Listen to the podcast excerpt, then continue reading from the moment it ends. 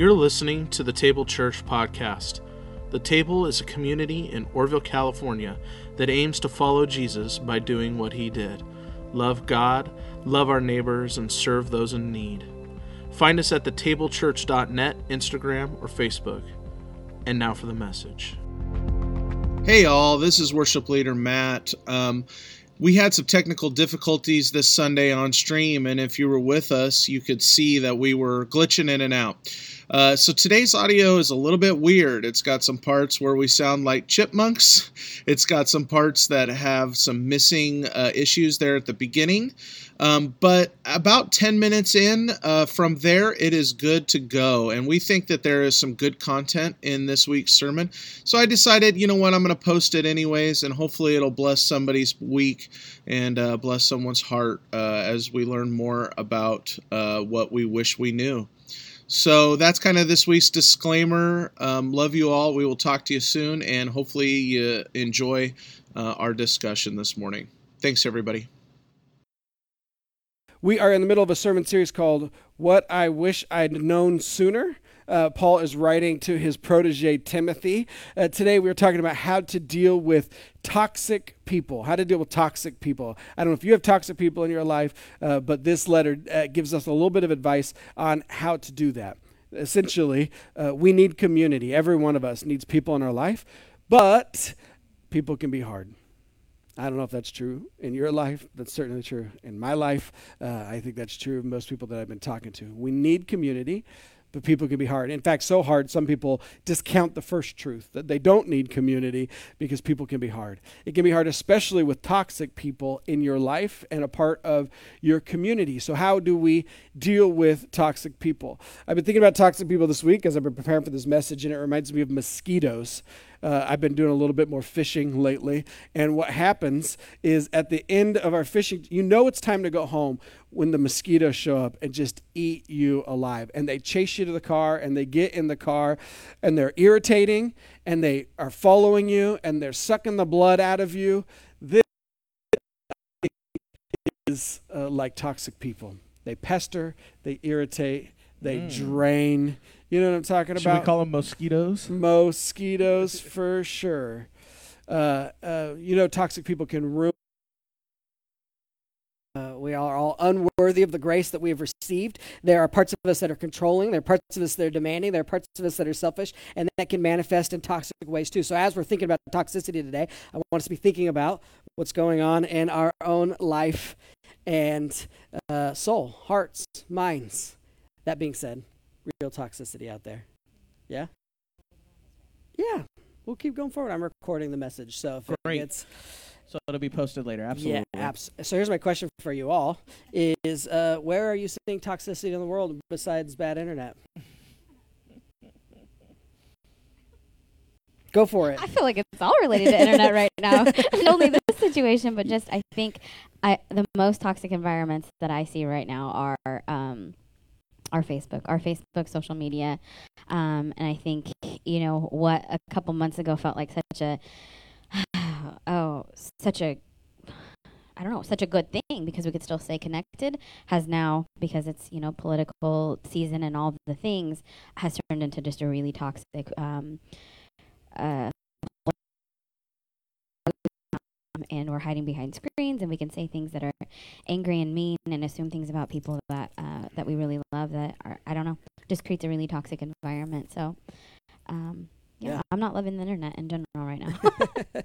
yeah, social media can be a really toxic place. Oh man, it's like the most toxic place. In fact, last night I was looking at these questions and I'm like, I don't want to say politics or social media because I'm trying to think of something else. Yeah. And I literally sat there for a half hour and I was like, I can't think of anything even close in toxicity to uh,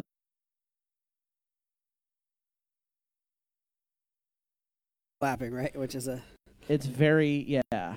And so um that's that's kind of more I mean, I can't even think of other stuff. Yeah. Um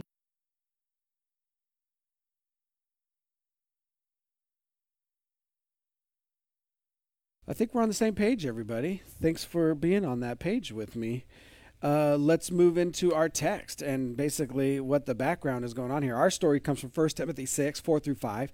Uh, St. Paul sent his disciple Timothy to address some problems in the Ephesian church. One of it is toxicity. He's an older man now, Paul, and he's training uh, his protege, his to Timothy and to the church. He's talking about in this section false teachers that have infiltrated the church and, and have, have created a toxic community with their with their presence.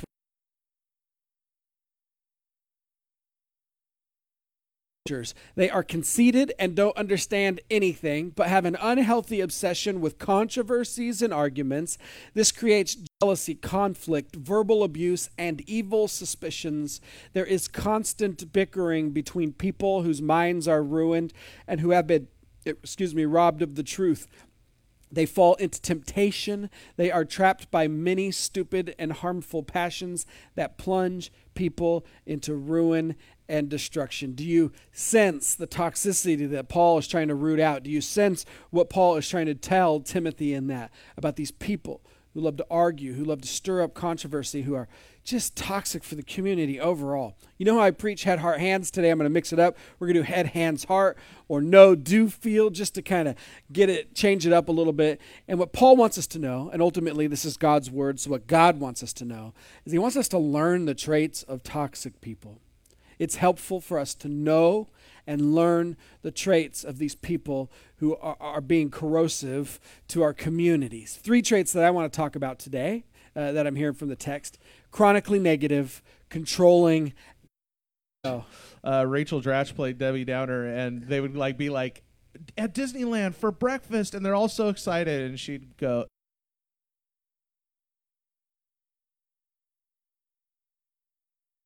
to just the names of some folks. Yeah. Um, Absolutely. anyways, There's a, a somatic, right? A bodily response. And we do such a good job in our society of sometimes trying to push that away, but uh, there's some intuition there that we can be paying attention to. Um, I thought of two, and I don't know if they fit in categories, so you have to help me. But the one um, that I thought of that I was when I was toxic, um, because I'm an Enneagram eight. That's the challenger. So when I was toxic, I was the inciter. I would start fights and just see what happens and just kind of enjoy conflict and lob lob blah, uh, yeah, law bombs, blah blah blah blah blah. Um, and so I would just incite conflict and just kind of rev it up and let it ride. And um, so I think of the inciter, and then the other one I think of is just the bully. Uh, you know, hurt people hurt people, and so I don't know if that mix, mixes in the three, but like uh, uh, there's and there's a bunch of ways that um, bullies can function. It's not just beating up and steal the lunch money. Yeah. It can also be intimidation, and it can also be uh, completely ignoring the person's existence. Yeah. Um, it can be, uh, you know, just a bunch of different ways that a bully operates, and that's like very toxic too, and can Yeah. be very, um, you know, just really uh, makes your brain and your body feel awful. Yeah. Like you just, it's a very physical reaction to being bullied. So, um, I thought of those couple. Yeah. There's a person in my life that sometimes I spend time with, um, a, a family member, and sometimes my wife doesn't even know I went and spent time with them. But I come home and I'll be, I'll have an attitude. There, you know, I'll just either be drained, tired, maybe a little bit grumpy, and my wife immediately is like, "Oh, did you go to that person's house today?" Like, Mm. just can tell. Like, there's just a a drained and I'm like, you. I don't even know how she knows. She's very prophetic. She's intuitive like that. But I'm like, no. I mean, yeah, I did, but you can't tell. You know, like I'm like in denial about it. Um, which it's hard because it's family members, right? And this is the thing about toxic people, and we're going to talk about what we should do. Um, but ultimately, we're called to love everyone. When there's not an excuse or an escape hatch uh, for this, and so sometimes we have to figure out how to love toxic people who are in our life. Um, if we can't set up healthy boundaries or do what we're supposed to do next, which is what does God want us to do with toxic people? Paul gives Timothy this advice flee, flee, run, run away, and boundaries. Listen to what he says in verse 9 of this chapter. But as for you, Timothy, man of God, run away from all these things. Paul's advice to Timothy is to run. And, and it, I think it can be good advice. Again, I said we can't always do that. It's family members, but we could figure out how to put up some boundaries. But ultimately, we need to figure out how to get away from toxicity. We don't have to engage it, we don't have to let it be normal. Uh, we can run away from even if we can't run away from the person we don't have to we can run away from that behavior we can run away from the corrosive uh, qualities of that behavior it is hard for us it is hard for us to flee. Sometimes it's hard for us to put up boundaries, especially as Christians, right? We've been told that we got to be nice all the time. And really, the scripture is full of ways in which Jesus has told us to put up boundaries. Paul has told us to put ba- boundaries are healthy and good. it, it isn't we don't do it in such a way to, to, to break down community. We don't do it in such a way that we're trying to harm other people. There's a way in which we're trying to preserve and promote the health of Jesus in our communities. And so uh, let's lean into this a little bit. So I, I'm, I'm speaking to me, maybe, maybe not for you, but I'm speaking to me. Two pieces of advice in this do trim the suckers off. Yeah? Do you have any plants at your house? I had to put it sideways so you could see. Uh, this is definitely not my house, but I have a white crepe myrtle at my house, and all these suckers gather at the bottom. In fact, one of them is very small and it has a lot of uh, branches coming out from it. And you know what suckers do? You see them at the bottom. They they they rob the tree of nutrients and water, and, and they try to grow next to the tree. And what it does is it creates an unhealthy environment for all of them, for the suckers, for the tree. And what you got to do is trim the suckers off, right? It, it, these are the toxic people in our life. They suck the time and energy and peace away from us, and we got to trim it off. A couple ways we do this, right? We talked about this flee. You could do this, but I mean, just run, just run away and just be done with that relationship. But also, you can move away slowly. You can stop investing in that relationship of, of things that they're sucking your time, energy, and peace. You can set up and enforce explicit boundaries. Now, this is probably a little bit rarer, and this is in relationships that you've invested quite a bit of time in. But you might have to say something like, hey, when the conversation turns to this thing, or when it gets like this, I don't want to be a part of that anymore, and, and I'm not going to do that. That's a lot harder. It's probably a lot rarer, but when you're maybe it's a family member, you might have to yeah. set up explicit boundaries of like when when you decide to act like this when you make a decision to act like this i don't want to be a part of that i'm going to remove myself from the situation you know i have to do this with the toxic people in my life is my kids mm-hmm. toxic yeah Just, i say cut out the suckers cut the suckers off I'm like, listen, screen time is 20 minutes, and they're like, Dad, me, and I'm like, I, I don't, no. I don't have to do. I can. Hey, I said what I said. Off. It's my screens. I'll be back in 20 minutes to collect it. I'm not going to argue with you. But in fact, you're cutting into your own 20 minutes doing this. Bye. Right? Like, absolutely. Explicit boundaries, and you don't have well, to. You have to with people that you want to stay with forever. Yeah. You know. And you don't have to throw the ball back to them every time they try to start a toxic conversation or try to push the boundary. Right? You can just set it up, enforce it, and then and and then make sure you're you're being consistent about that. Mm. The second way I was thinking about it is talk to God more than toxic people. We, uh, especially me, is not very good at, at praying as often as I am at uh, engaging, right? this is a guy named Gary Thomas. He wrote a book called When to Walk Away Finding Freedom from Toxic People. And I took that point right from one of his quotes. He says, For me, the best defense has been twofold praying for the toxic person and refusing to engage them further. I'm talking to God more and the toxic person less. And I just was immediately thinking about Jesus on the cross. They're spitting at him, they're jeering him, yeah, they're making fun of him, and he doesn't engage them. He prays, Father, forgive them, right? Like he's talking to God more and toxic people less. And I think that is an, uh, in the grand scheme of something that happened that was really big, Jesus on the cross, there's a, there's a small example there of how to engage toxicity. Pray more, talk to toxic people less. Question Flee trim the suckers off, talk to God more, toxic Suckers. people left. Have these worked for you, or do you have something else? Suckers. I was just kind of thinking about the prayer one for coworkers because with Flee, you work with them. You can't. And by the way, let me just say this: I think it's very common for people to have coworkers who are toxic. Yeah. Because you know everybody works somewhere, and there could be a ton of people in your workplace, and so there's probably one person that's really hurting um, and so they treat others, uh, you know, hurt people, hurt people. I keep going back to that, um, and you can't flee, and you can't you can't cut them off. Uh, you can try to work alongside them, but even then, like uh, without like engaging with them but even then that's hard. And so i really think prayer is the only answer for coworkers and that's one of the biggest categories i think of toxic people. Yeah. so um, that has worked for me um, in the rare times uh, Yeah. at my school where it's just been people acting toxic uh, just prayer and reminding uh, you know god reminding me to love enemies and enemies are not people who are enemies forever. Um, saul became paul right? So it's like just because this person is my enemy this week doesn't mean they're my enemy forever, but they're still against me. What's is to make him a friend. Boom. Thanks, Abe.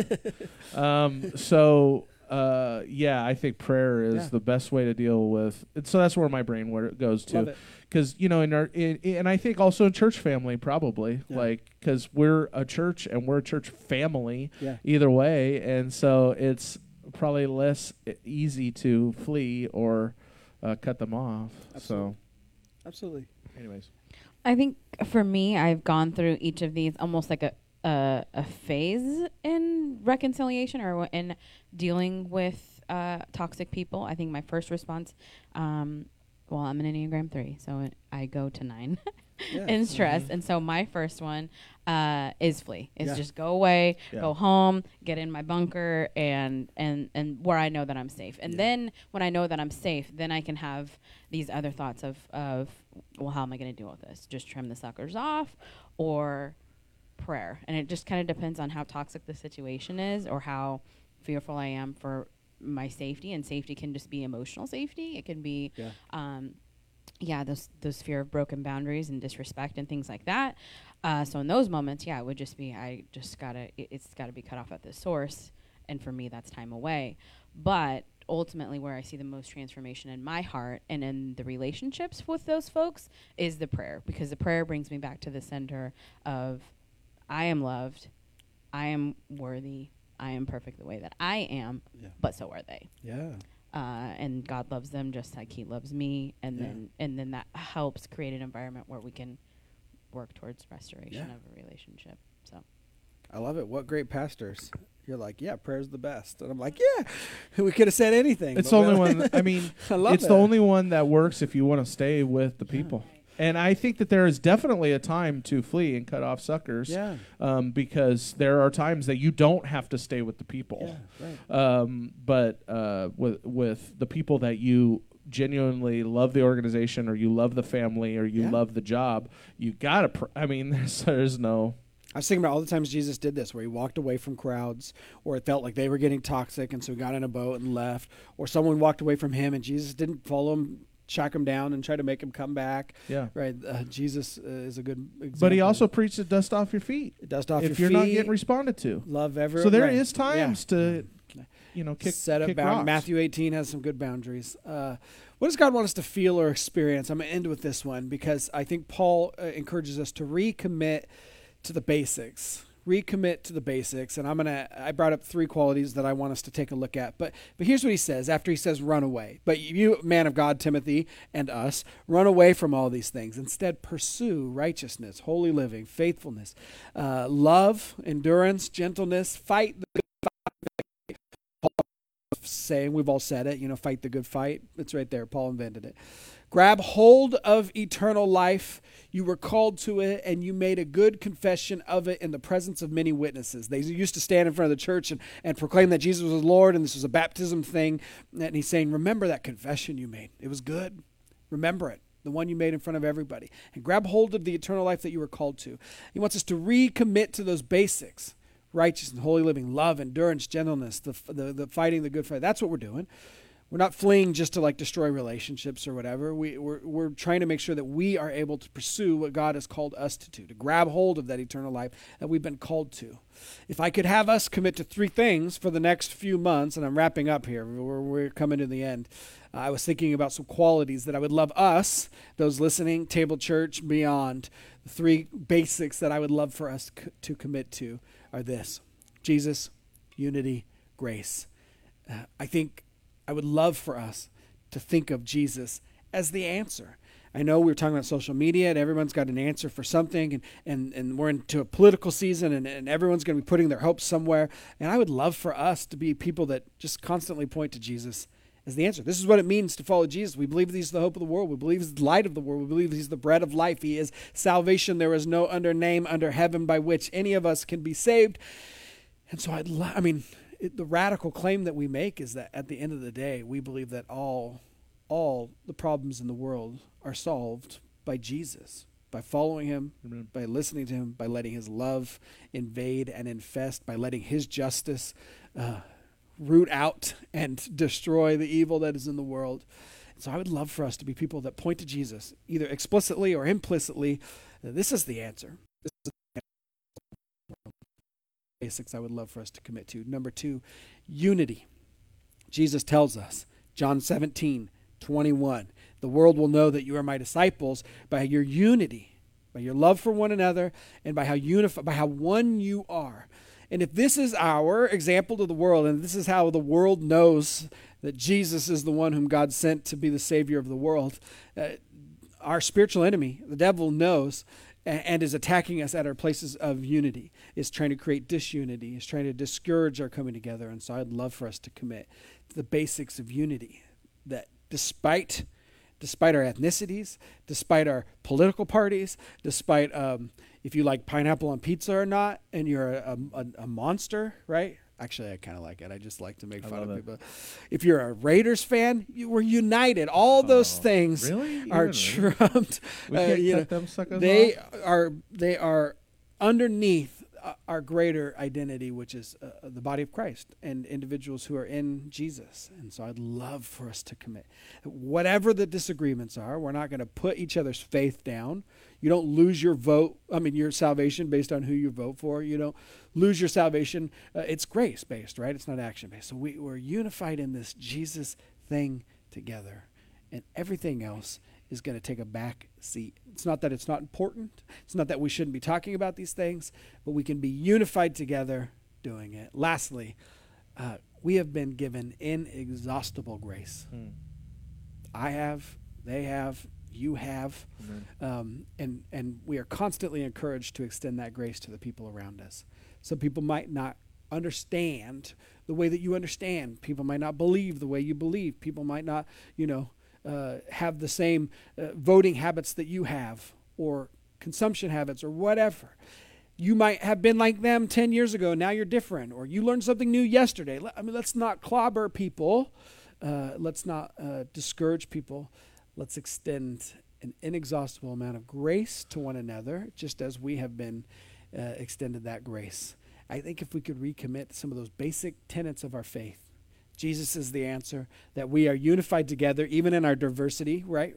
Uh, it's not. It's it's unity. It's not uniformity. You still get to be you, but we are unified, and uh, ultimately we have been given a lot of grace, and we need to extend that grace.